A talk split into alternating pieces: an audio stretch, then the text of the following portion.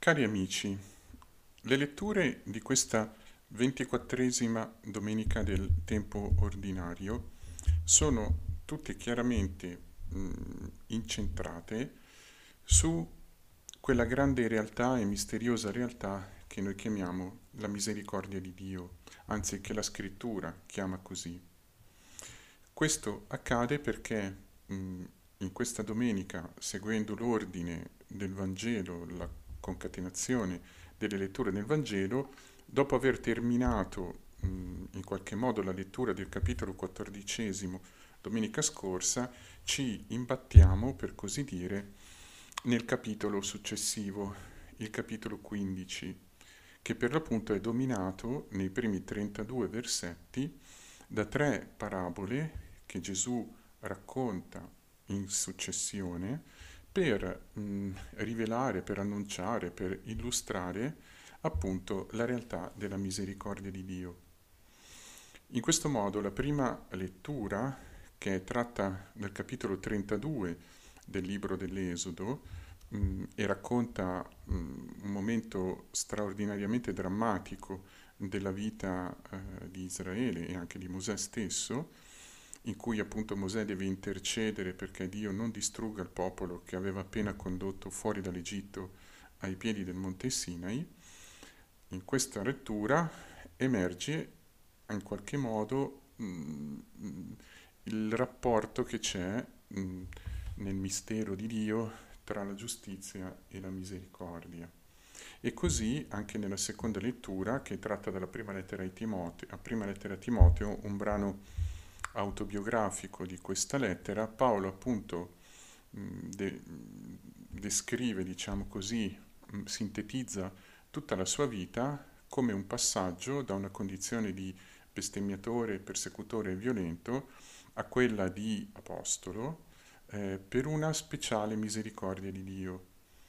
In questi versetti 12-17 del primo capitolo della prima Timoteo, appunto, noi leggiamo che Paolo dice mi è stata usata misericordia, perché agivo per ignoranza.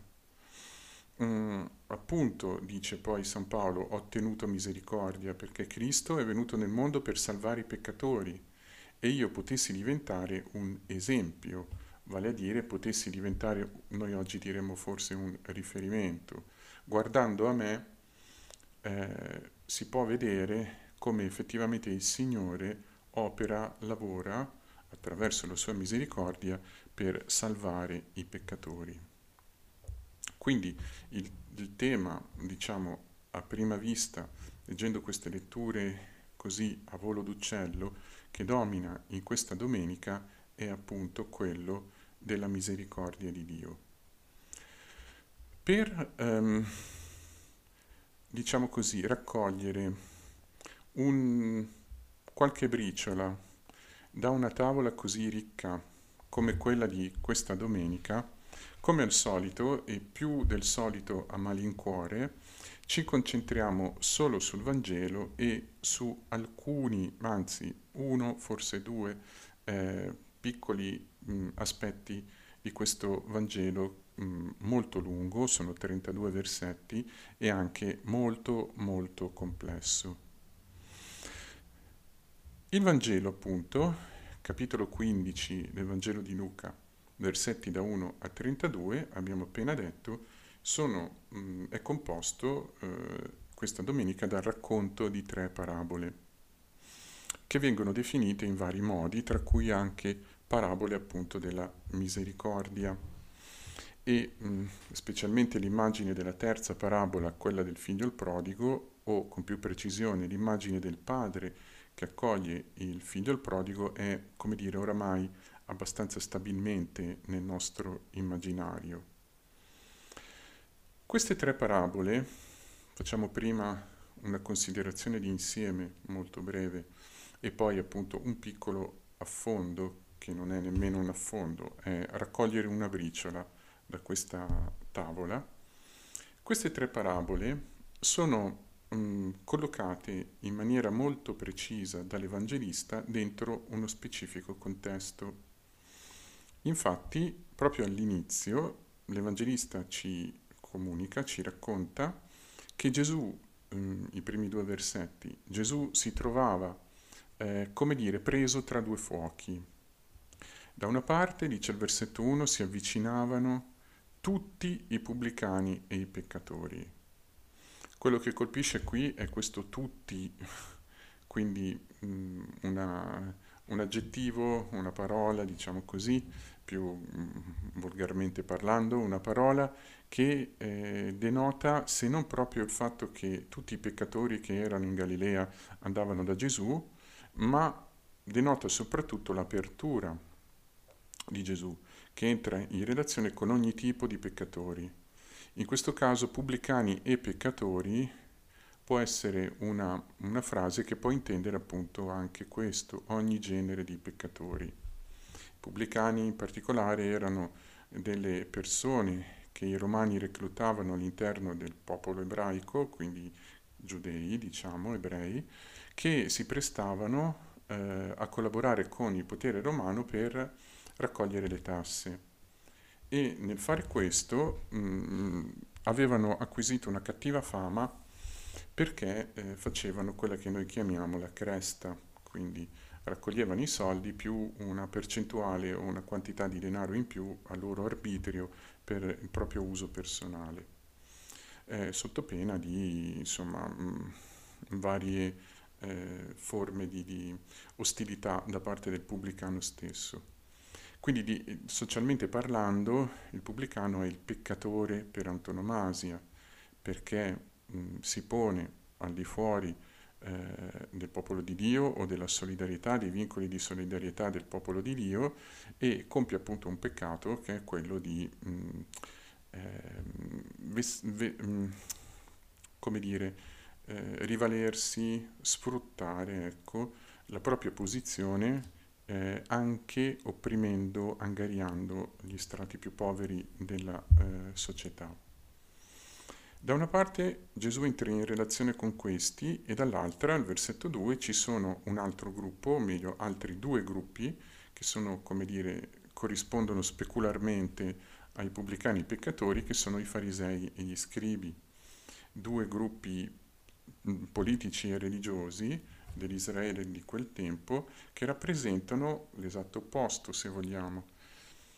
Mm, in particolare direi i farisei, gli scribi già mm, sono un, un'altra cosa determinata in un altro modo, ma i farisei in modo particolare sappiamo che sono un gruppo politico e religioso, così come li eh, dipinge, li rappresenta eh, il Vangelo di Luca e i Vangeli, che facevano del tentativo di mantenersi il più possibile fedeli alla parola di Dio il loro ideale di vita. In particolare mantenersi fedeli alla parola di Dio in tutti i contesti della vita, o se vogliamo in un contesto non cultuale, quindi all'interno della vita quotidiana, mm, della vita sociale, della politica, dell'economia, eh, della famiglia, quindi in tutti questi eh, contesti. Entrambe le figure hanno rispetto a Gesù un atteggiamento opposto, mormorano contro di lui. L'Evangelista sceglie con cura questa parola perché fa capire che i farisei e gli scribi da una parte criticano il comportamento di Gesù, che accoglie, dicono, i peccatori e addirittura mangia con loro, quindi compie un gesto che ai loro occhi significa mischiarsi e in qualche modo correre il rischio di venire influenzati dai peccatori. Mm, questa frase potrebbe avere anche altri aspetti, ma probabilmente questo è l'aspetto prevalente. Se tu vai con i peccatori diventi come loro. Qui non si parla di impurità, di questione di purità rituale, quindi se vai con i peccatori diventi impuro e non puoi andare al Tempio. Probabilmente qui accogliere i peccatori significa eh, entrare in relazione con loro e quindi esporsi al rischio di venirne influenzati, cosa che i farisei evidentemente scribi non facevano. Mm, mormora, dicevamo, perché è una parola che indica nella scrittura, quindi nell'Antico Testamento soprattutto e in primis, il grande peccato di Israele nel deserto, I farisei e gli scribi non solo criticano un atteggiamento di Gesù, criticano una mh, modalità, un'attitudine verso i peccatori, ma dietro questo in fondo criticano Dio stesso, questo sembra dire l'Evangelista, perché la murmurazione è appunto questo, una parola che mette in dubbio l'agire di Dio, un particolare, una parola che mette in dubbio che Dio davvero ami il popolo, nel caso di Israele nel deserto, oppure che Dio ci ami davvero e che voglia la nostra vita e non la nostra morte. In questo caso questa parola l'Evangelista la usa probabilmente per far capire che le parole dei farisei e gli scribi mettono in questione l'agire di Dio verso gli uomini e in particolare l'agire di Dio verso gli uomini mm, in relazione a quell'aspetto particolare della vita umana che è il peccato. È come se dicessero appunto che eh, per rimanere fedeli a Dio, quindi per fare come Lui, non si deve fare come fa Gesù. Mm, allora, mm, una volta inquadrati in questo modo si capisce un po' meglio, abbiamo perlomeno lo sfondo perché Gesù dica queste parabole, quindi che sono sì, se vogliamo, parabole della misericordia, ma non piovute dal cielo. Queste parabole rispondono ad una domanda precisa e la domanda è in che modo Dio si rapporta a quel mistero particolare della vita umana che è il peccato, oppure in che modo Dio si rapporta ai peccatori se volendo potremmo anche addirittura dire come Dio si rapporta all'uomo, visto che l'uomo è generalmente, in un modo o in un altro, peccatore. Para- sono parabole quindi che hanno a prima vista un contenuto altamente teologico, devono in qualche modo rivelarci il volto di Dio. Come, come sono poi, come, in che modo queste parabole appunto ci rivelano il volto di Dio e, come vedremo, non solo il volto di Dio. Queste tre parabole vanno considerate insieme. Le prime due formano chiaramente una sorta di dittico, sono praticamente parallele. Il linguaggio, la dinamica del racconto della parabola è es- esattamente eh, speculare, abbiamo da una parte un pastore, quindi un personaggio maschile, che su un gruppo di 99 pe- eh, di 100 perde una pecora, va, la cerca, la trova, correndo un grande rischio, lasciando le 99 nel deserto. Quando trova quella perduta, mm, prova gioia e condivide la gioia con gli amici e i vicini. Quindi questi sono i versetti da 4 a 7.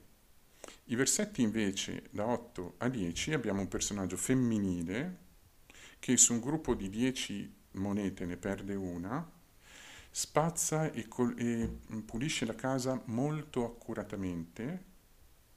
Quando la trova, la, la, scusate, la moneta perduta, mm, prova gioia eh, e chiama le amiche e le vicine per allegrarsi. Quindi le due parabole hanno lo stesso sviluppo. Hanno la prima un personaggio maschile nel mondo dell'immaginario preso dal mondo della pastorizia, la seconda un personaggio femminile, l'immaginario è preso dal mondo, potremmo dire, domestico, della casa. Sono perfettamente parallele, però dicono due cose diverse. Qui l'accento è chiaramente posto sulla persona che cerca. Il verbo particolare, uno dei verbi particolari di queste due parabole è il verbo cercare. Il primo personaggio, il pastore, cerca nella logica del rischio. Lascia, dice l'Evangelista Luca, le 99 nel deserto e cerca quella perduta. Quindi il suo modo di pensare è diciamo l'esatto opposto del calcolo.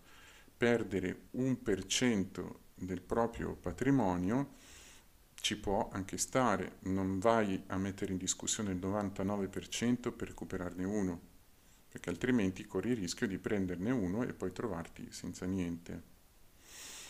Quindi qui potremmo dire che il pastore segue la logica del rischio. Talmente importante è quella pecora perduta che accetta di rischiare tutte le 99 per trovarle. Le lascia appunto nel deserto un'indicazione molto enigmatica e che però può alludere tra le varie cose proprio a questa logica di rischio. 99 pecore nel deserto rischiano di andare perdute molto facilmente per varie ragioni. La donna, della donna non si parla del rischio, la logica della donna, della parabola della donna che cerca la moneta perduta, sembra essere piuttosto eh, condensata in quel verbo accurata, in quell'avverbio accuratamente, al versetto 8, accende la lampada e spazza la casa e cerca accuratamente. Questo mm, avverbio mette l'accento quindi non tanto sul carattere di rischio della ricerca di Dio, non è un problema di quel tipo, mette l'accento piuttosto sulla cura precisa, insistente, perseverante con cui la donna cerca la moneta. Quindi mette in atto tutti i sistemi, accende la lucerna, eh, noi diremo appunto accende le luci, spazza accuratamente ogni angolo per cercare questa moneta. Cerca accuratamente, dandosi in qualche modo grande cura, potremmo tradurre quel, quell'avverbio in greco. Quindi se il pastore l'accento che il pastore pone su questo moto di ricerca è l'accettare, il farsi carico della logica del rischio, dall'altra parte qui è cercare con intensa precisione. Entrambe le parabole quindi mettono in luce questo fatto, la ricerca. E Gesù nella spiegazione che dà delle parabole, quindi al versetto 7 e al versetto 10, così vi dico, io vi dico, si capisce che il, colui che cerca è effettivamente Dio stesso. Ci sarà gioia nel cielo per un peccatore che si converte, più che per 99 che non hanno bisogno di conversione. E al versetto 10 vi è gioia davanti agli angeli di Dio per un solo peccatore che si converte.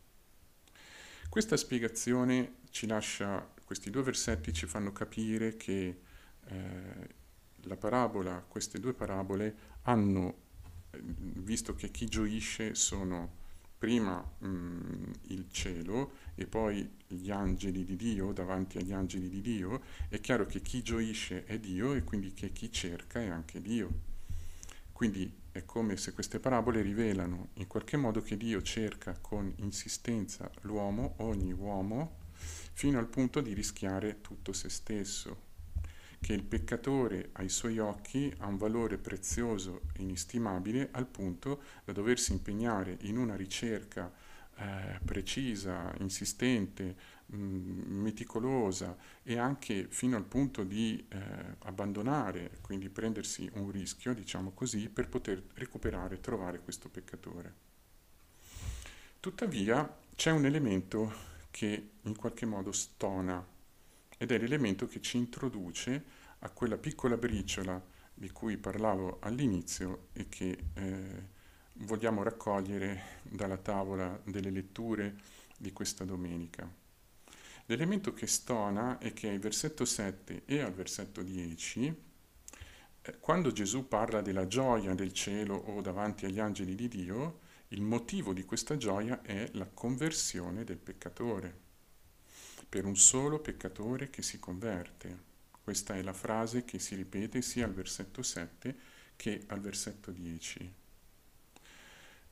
Quindi mh, il movimento del trovare ciò che era perduto, quindi la pecora e la moneta, è un'immagine, allude alla conversione. Tuttavia, se volessimo ragionare in senso stretto, nelle due parabole, quella del pastore e quella della donna che spazza la casa, la moneta e la pecora sono due elementi passivi chiaramente né la moneta né la pecora si convertono, semplicemente vengono trovate. Mm, il baricentro in queste due immagini è posto quasi esclusivamente su chi cerca. Quello che viene trovato non deve fare nessuna particolare azione per lasciarsi trovare. Questa è forse la ragione per cui a queste due parabole, che sono assolutamente speculari, viene aggiunta la terza parabola, la più nota, i versetti da 11 a 32, la parabola del figlio il prodigo, nella quale noi troviamo alcuni degli elementi delle prime due parabole, ma mh, mm, raccontati in una maniera diversa e in un contesto chiaramente diverso. Abbiamo ancora questa, mh, mm, tra i vari elementi che si possono trovare di contatto tra le prime due e la terza parabola, che sono collegate ma sono distinte, tra i vari elementi ce n'è più di uno, c'è soprattutto quelle parole che il padre dice quando il figlio minore torna a casa e quando parla con il figlio maggiore, vale a dire i versetti 24 e 31. Questo mio figlio era morto ed è tornato in vita, era perduto ed è stato ritrovato. E ugualmente al versetto 30, eh, 31, 32, scusatemi, questo tuo fratello era morto ed è tornato in vita, era perduto ed è stato ritrovato. Anche nel, in questa parabola c'è un'alternanza, un passaggio dal perdersi e essere ritrovati. Notate il passivo, è stato ritrovato. Una formula, abbiamo già detto forse altre volte, un, o meglio, una costruzione sintattica che viene chiamata passivo divino e che lascia intendere che il soggetto che ritrova è Dio.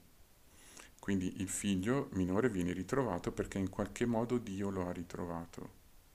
Solo che in questa parabola l'azione di Dio che ritrova o che ci sia un, un, un personaggio che cerca, questo elemento manca. Il figlio più giovane prende le sostanze dal padre, va in una regione lontana, fuori dalla terra di Israele, perché c'erano dei porci, dei maiali, che erano animali impuri e quindi non venivano fatti pascolare in Israele non venivano nemmeno utilizzati come cibo, ovviamente. Addirittura lui fa il lavoro di chi pascola i porci e desidera saziarsi, quindi era proprio in una condizione, si era fatto schiavo eh, di un padrone straniero, non israelita, fuori dalla terra promessa, che vuol dire totalmente fuori dalla comunione con Dio. In questa eh, situazione la parabola non ci dice che il padre passato un po' di tempo, mm, non aveva più notizie del figlio e quindi va a cercare il figlio. Qui non c'è nessun personaggio che cerca. Noi leggiamo certamente mh, mm, al versetto 20 che quando il figlio torna dal padre, il padre lo vede da lontano. E questo piccolo particolare ha, come dire, sempre suscitato in molti interpreti l'idea che il padre, per vederlo da lontano e avere compassione e, e, fare quello che fa, gettarsi al collo, baciarlo e poi istruire i servi per fare una grandissima festa, per fare tutto questo il padre stava aspettando e quindi in qualche modo era in attesa. Però per quanto bella o adeguata questa interpretazione sia, non toglie che eh, il padre non è andato a cercare il figlio. Quindi apparentemente questa parabola manca del personaggio che cerca. Però, e qui arriviamo al punto e alla conclusione, però questa parabola mette in luce cosa significa conversione. Il silenzio sul chi cerca in realtà illumina il momento del peccatore che si converte.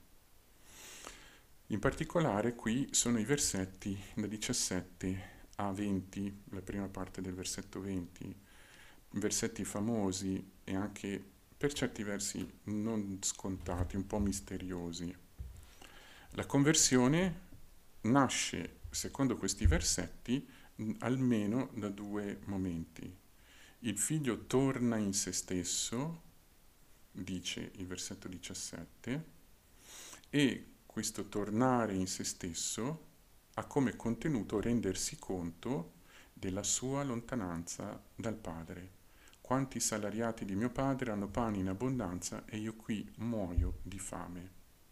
La propria condizione, quella che lui stesso si era scelto all'inizio della parabola, è quella di separarsi dal Padre, acquisire la parte che gli spetta e mh, essere, diremo noi, padrone della sua vita.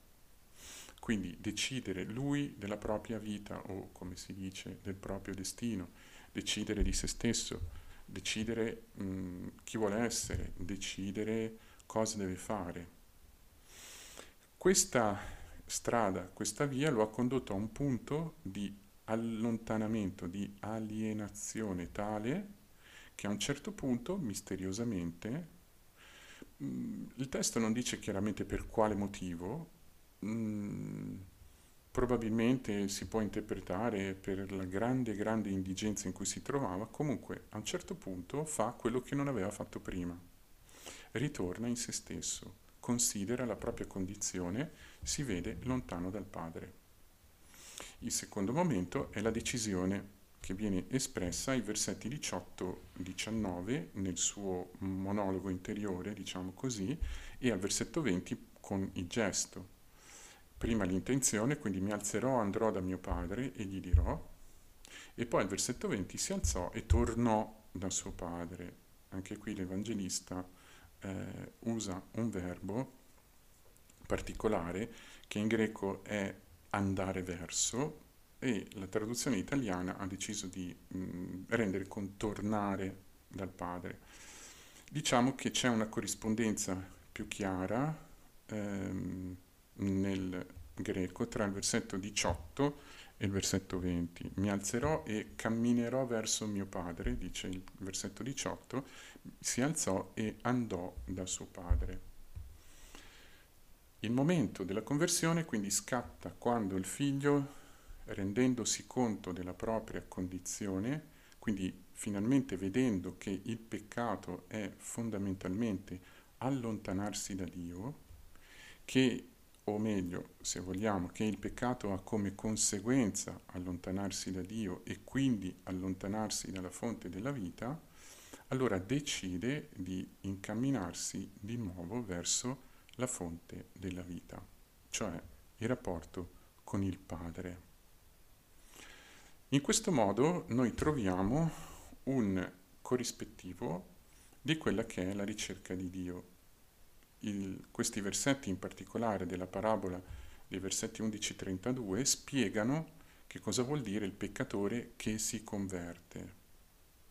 Il peccatore che si converte, o meglio, diciamo così, dietro o dentro ogni peccatore che si converte c'è un figlio a cui viene ridonata la sua dignità. Il figlio dice non sono più degno di essere chiamato tuo figlio e il padre pronuncia delle parole che sono esattamente il ridonare la dignità filiale. Quasi come se dovessimo dire il peccatore non è fondamentalmente un peccatore, ma il peccatore è fondamentalmente un figlio che può tornare al padre. Quindi proprio per questo il padre, quindi Dio, le prime due parabole, si getta, per così dire, alla ricerca dell'uomo e quindi impiega la sua sapienza, il suo amore, la sua perseveranza per cercare e chiamare continuamente l'uomo a conversione, questa è l'espressione della misericordia di Dio, che quindi è anche la prontezza al perdono, come il padre che si impietosisce del figlio e immediatamente lo riaccoglie fra le sue braccia, ma la misericordia di Dio è anche la costante ricerca dell'uomo, il costante appello alla conversione che viene rivolto all'uomo e dall'altra parte l'uomo per poter dire sì, per potersi lasciar trovare, per potersi lasciar ricondurre, eh, per in qualche modo corrispondere al dono di grazia, deve convertirsi. Quindi deve fare questo liberamente, con una scelta consapevole e libera. Consapevole vuol dire che ha acquisito, ha conosciuto, ha in qualche modo visto finalmente cosa davvero significa peccato e quindi ha scelto di, come diciamo noi, rompere con il peccato e tornare a Dio. Ha visto, in altre parole, che il peccato non è tanto un problema di ehm, adesione, osservanza formale di alcune regole mm, di vario tipo, regole sociali o regole, regole etiche o cose di questo genere, ma che il peccato è una questione di vita o di morte. È una questione di decidere davvero cosa fare della propria vita ed è una questione legata ad una domanda ben precisa, dove si trova la vita? Dov'è davvero la vita? Non è un caso, e qui concludiamo, che nel testo greco di Luca, eh, al versetto eh, 12, proprio all'inizio di questa vicenda, Gesù raccontando la parabola dice che il padre divise tra loro due, quindi non solo al figlio minore ma anche al maggiore che quindi ha ricevuto la parte che gli spetta, divise tra loro le sue sostanze, dice il testo italiano. Il testo greco dice il bios, la vita.